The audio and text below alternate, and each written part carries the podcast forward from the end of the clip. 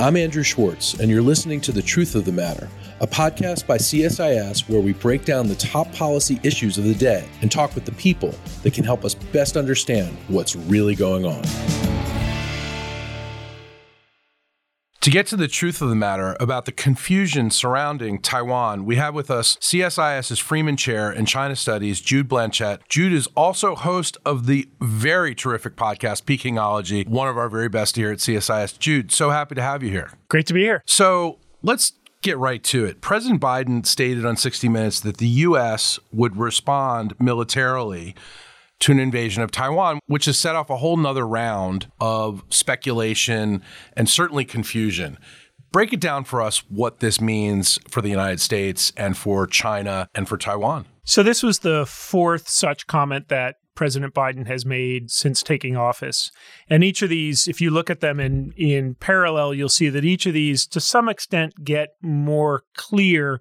But I would caveat by saying they're still difficult to parse precisely what he means, precisely what situation U.S. would use force. In the most recent comments on 60 Minutes, he said if there was a unprecedented military action by China that the United States would put servicemen and women in, in harm's way to defend Taiwan.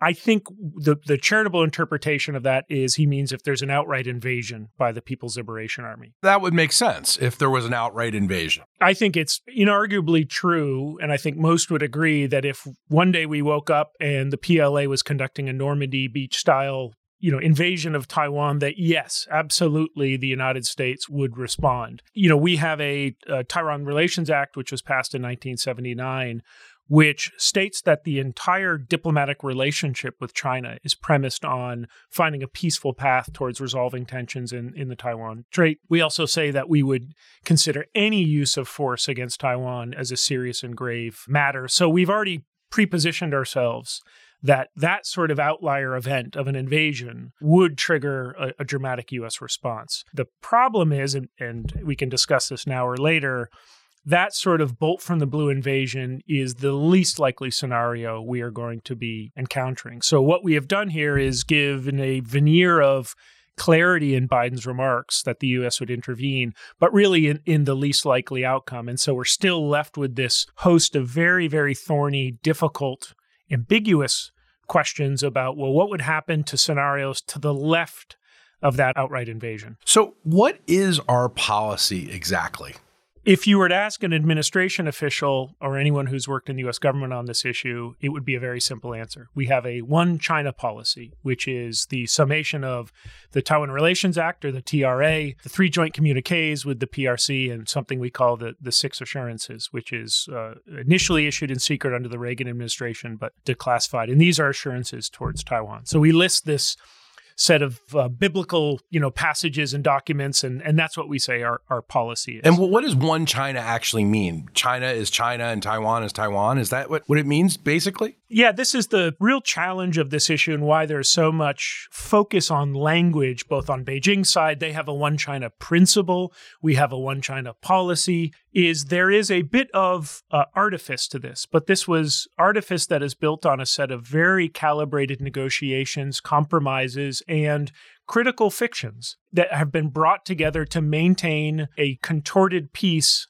in the Taiwan Strait. And so, what the United States has done is it has attempted to thread a needle of giving China enough face. Uh, the Chinese leadership can say that the United States has agreed that there is one China and, and Taiwan is a part of China.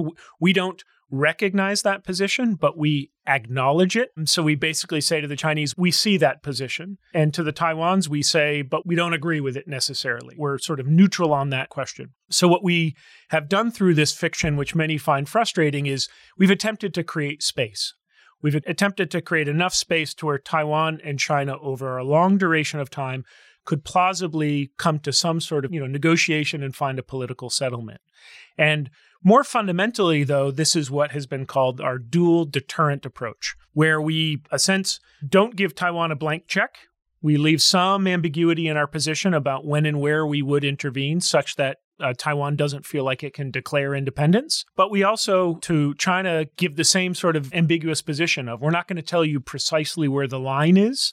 of where we will intervene because we know well that if we do, China is going to be pushing up against that line over and over again. So, this kind of dual deterrent approach is both to the Taiwans and to the Chinese.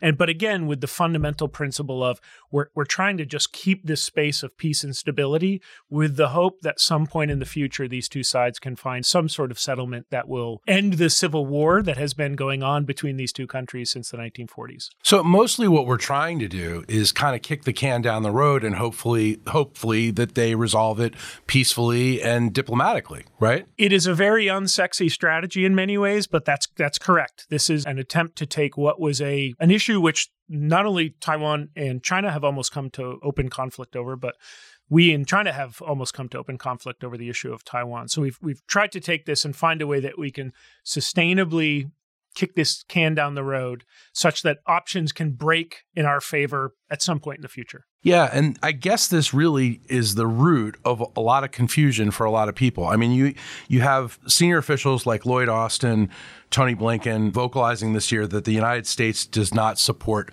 Taiwan independence. So then that kind of confuses the whole thing for most people who are following this, even the people who are following this most closely, doesn't it? Yeah, the you know important point for I think folks who are watching this from the outside is you'll notice within broadly the United States government, including Congress, that you have a, a variety of different understandings or misunderstandings about what the position is or what the position should be. So on Congress, which of course is not the administration, you'll see much looser talk about the status of Taiwan. Indeed, careful listeners will notice that just a few minutes ago, I, I called Taiwan a country because it de facto has all the hallmarks of an independent sovereign nation state. Sure. So some in Congress say, well, what the heck is this fiction for? Let's just call it what it is. It's a country.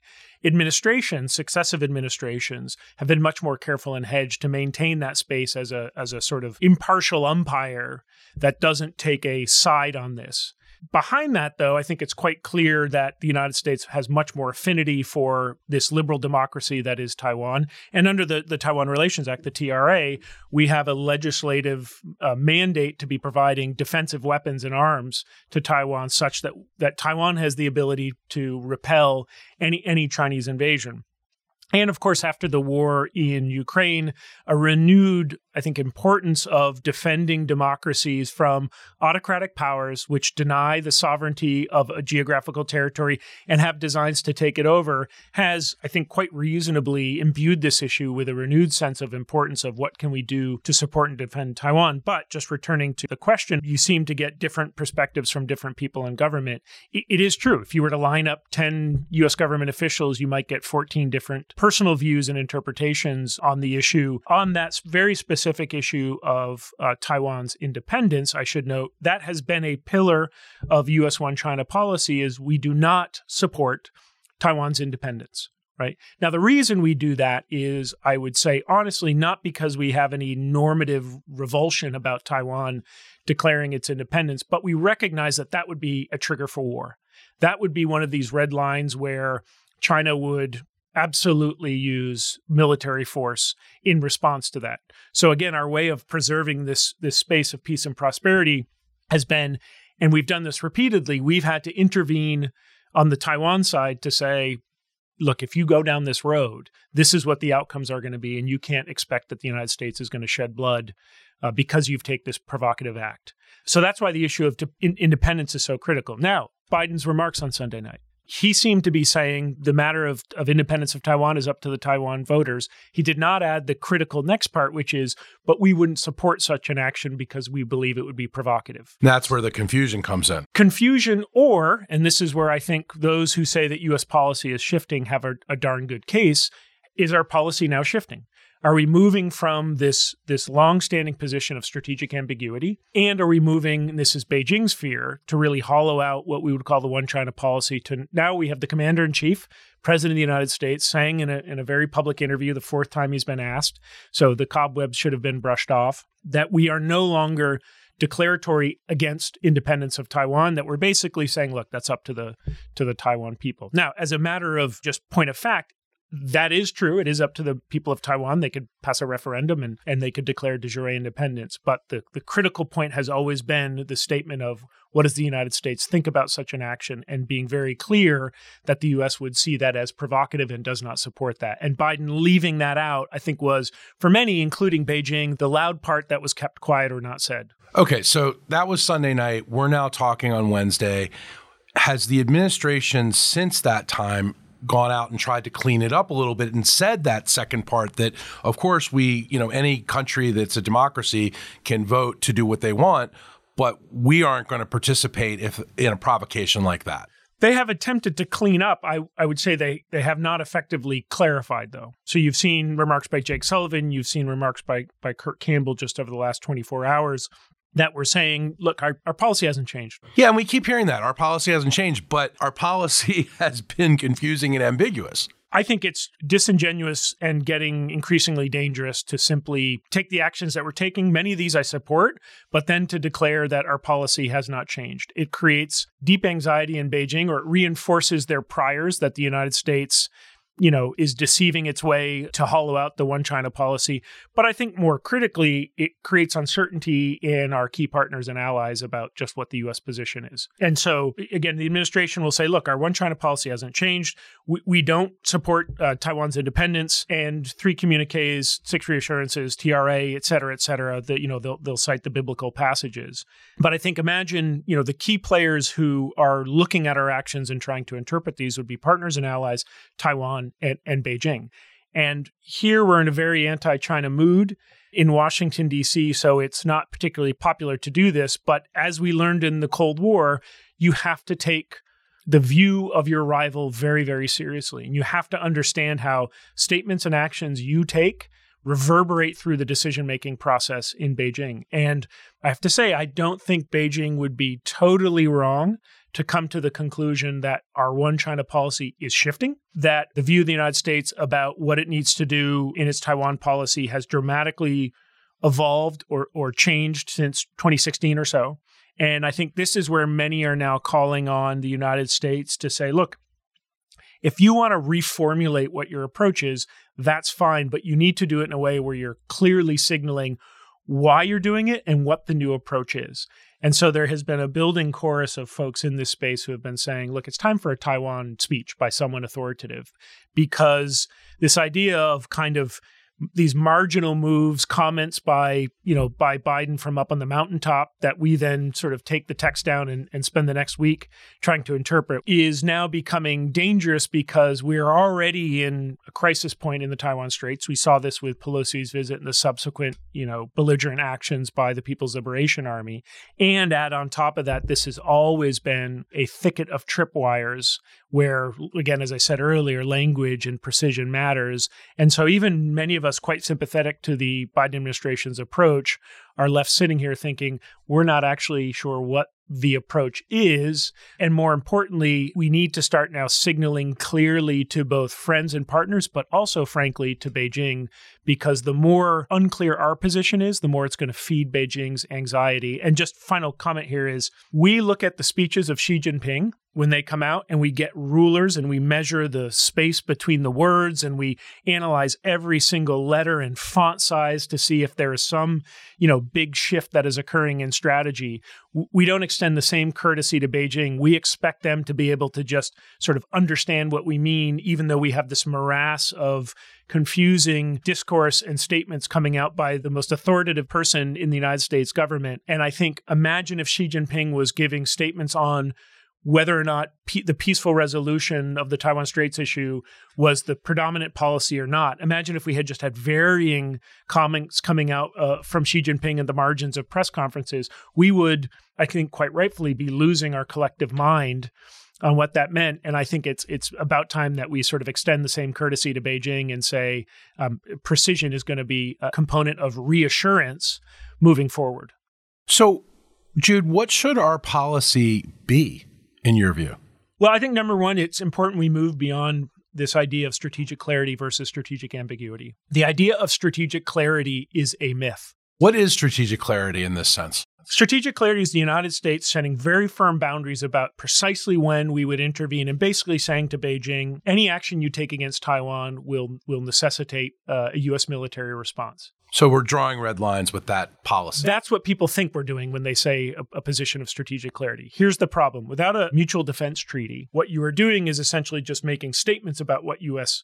Uh, policy would be. But the problem is, and this is why I think clarity is a myth, it will always depend on the precise circumstances, context of what the Chinese action is. And just to return to our discussion earlier on, if it is an outright invasion, I bet the United States could be clear about what our response would be. We wouldn't say specifically, you know, how many troops do we send, but I think everyone, including the PLA, well understands that that would necessitate a direct kinetic response from the United States.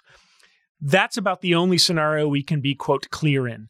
Now, as I said earlier, that's not the scenario we're likely to be facing. Here's a scenario. We pass the Taiwan Policy Act. Beijing ramps up a whole new set of, of military exercises in and around Taiwan, including exercises within 12 nautical miles of Taiwan, so territorial waters. Is that an invasion? No. But we are now, quote, clear that we will intervene. So, so is that the thing that triggers a response? Here's the reality it will depend. It will depend on a whole set of circumstances, right? Here's another one. Let's imagine, again, we have Taiwan Policy Act, or let's say it's January 2024. Uh, Lai Ching-te wins the presidency uh, in Taiwan. He, he leans more independence. Beijing responds by flying some fighter jets over the island as a display of, you know, coercive power and, and to try to intimidate. Is that an invasion? No. The United States has now positioned itself as if we're very, very clear that any military action by China will necessitate a response. What would we do? I don't know. And I would dare say no one here really knows precisely what we'd do. And, and that is the point. You want flexibility. And, and in the end, your specific response will depend on a whole matter of context, conditions, situations. Where are we in the war in Ukraine? Where's the U.S. economy? How much appetite does the U.S. public have to send soldiers to die if it is simply doing exercises within you know Taiwan's territorial waters? So I think you know point number one is we're we're having this euphemistic debate about strategic ambiguity versus strategic clarity. I think both have their limitations as as constructs. And so I think now just moving to a more clear debate about really what we're saying is the architecture and the dynamics which sustained US you know, one China policy have shifted pretty dramatically over the past four decades. And so our approach needs to shift as well. But let's just stop kidding ourselves that simply, you know, Biden's comment on Sunday night has now moved us into a strategically, you know, clear position. I think a few other, you know, just a few other thoughts, which is, you know, number one is we need to be taking actions which elongate Beijing's timelines, not contracting them. This situation is not one where we're going to find a clear endpoint resolution on this unsatisfying as that is for Americans, we like to have solutions. This is this is like it has always been is going to be a long-term problem to be managed. And to date, the most successful approach we have is to continue to create and help sustain that space of, of stability and peace in the Taiwan Strait. And that means both deterring provocative moves by Taipei and Beijing, but also critically reassuring both sides. So in this case, it's finding ways in which we can give Beijing that space to continue with the fiction that they will one day get towards a reunification with Taiwan. How do we do that? Number one is you'll notice that the last two crises the United States has had in the Taiwan Straits with China have not been over substantive things we've done to promote Taiwan's prosperity, security, resiliency, it has been these very, very symbolic things that the United States has been involved in, right? So 1995, 96, it was Lee Teng-hui's visit to Cornell. And then, of course, now it was the the, the visit by uh, Speaker Pelosi. Not, none of those did anything to fundamentally help Taiwan's security. Now, other things we do, such as weapon sales, such as putting Marines on Taiwan, those anger Beijing, but those don't precipitate a crisis. So, kind of principle number one is you can do a lot if you do it quietly and you you don't essentially ch- publicly challenge Beijing's domestic narrative. And I think that's hard for us because we do understand that Beijing is the provocator here. It is the one, it is the aggressor that says it wants to deny Taiwan sovereignty and independence. Nonetheless, we still have a responsibility to understand its its red lines, and there is a lot we can do to substantively support Taiwan, just as long as we shy away from these very very shallow symbolic acts that do nothing but ramp up Beijing's anxiety. So again, that idea of what can we do to help Beijing see this as a long-term challenge where it can kick the can on.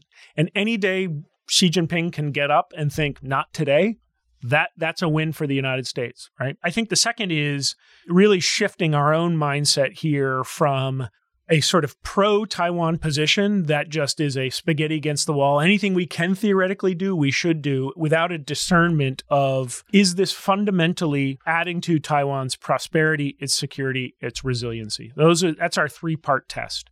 And if it's not fundamentally adding to those, especially if it's not fundamentally adding and allowing Beijing to continue to kick the can, then it's a bad thing to do, right? So you see things like we should change the name of the de facto embassy here, you know, called TECRO, where the T stands for Taipei. We change it to the Taiwan Representative Office. Now, does that fundamentally add to Taiwan's prosperity, resiliency, security? No. Is that the sort of thing that's going to sort of push Beijing into a much more anxious mood? Yes, it is, right? So that so we have to we have to have the maturity and the strategic foresight to not do as much as we are as we are to do.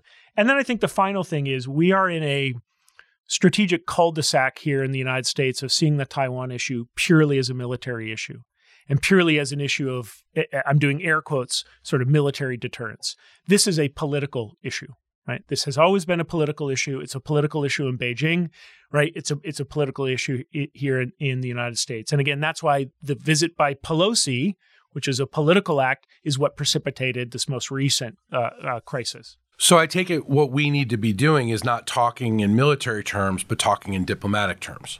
Well, look, I think a credible military deterrent is absolutely vital to keep China at bay here. It is inarguable to me that if the United States had washed its hands of Taiwan five years ago, 50 years ago, the PLA would move against Taiwan. So our position here as a deterrent is absolutely vital, as is, by the way, Taiwan's own upgrading of its capabilities, especially asymmetric capabilities, so it can be the you know it can be the poison pill that Beijing does not want to swallow. That that's a that's a base threshold, but that gets you about ten yards down the field. The rest of this is flexing every muscle of statecraft that the United States has, right? Having the maturity to understand that this is as much about strategic discourse and how we talk about Taiwan. This is about how do we provide support for Taiwan, but do it in a way that avoids the sort of the shoals of Beijing's anger. And again, the lessons are there's a lot of space to do that. You may you may upset Beijing, but that's okay. What we want to do is we want to support Taiwan in a in a sustainable manner such that we frankly we do salami slice, but we salami slice to where we are taking the temperature down by doing things in a much more rational, calm, consistent manner, uh, under the radar, low key, quiet, um, such that we can continue to keep this space open. The absolute worst thing that we can be doing right now is to be militarizing the Taiwan issue because A, it's bad for Taiwan. You're going to see companies, investors begin to look at this as a toxic region and they're going to want to pull out. It's not good for Taiwan's economy. It's not good for Taiwan's morale to be told day in and day out you are at the, the you are at the center of the bullseye, right? Um, Number two, militarizing this issue or treating this just as an issue of military deterrence feeds Beijing's own anxieties. What you are doing by having this be just a military deterrence issue is you're saying to the you're giving the PLA a great reason to be asking for more budget. You're you're whipping up the PLA. And then I think the third and most important thing is um, we're limiting our toolkit when we think of this just as a as a deterrence issue, as a military deterrence issue, right? Um, uh, we need to be thinking about how do we involve other partners and allies so where we internationalize this the Taiwan issue. How do we get the Japanese, the Australians, the Europeans to be saying to Beijing, um, look. Uh, uh, peace and security, peace and stability in the Taiwan Straits is a critical issue for us and our economies. Um, how do we be thinking about sustainable ways to help continue to build the resiliency of Taiwan's democracy by, you know, folding it into international training programs that we're doing? How do we increase people to people contact where we've got more, you know, visiting fellowships in Taiwan, we're, we're, we're, and, and, and vice versa here? There's this whole toolkit that we have at our disposal But unfortunately, every discussion right now is a war game on how deep are the mines and what is the beach landing site. And frankly, at a time like this, it's how do we prevent getting anywhere close to that? Because a war between the United States and China would be utterly, utterly catastrophic. First and foremost, for the people of Taiwan, who would be right in the shotgun blast uh, of that, but second for the United States and China themselves, and finally for the rest of the world. So, I, you know, I, I, I don't often like to quote Sun Tzu, but this is a case where you want to win without fighting. You want to out strategize China.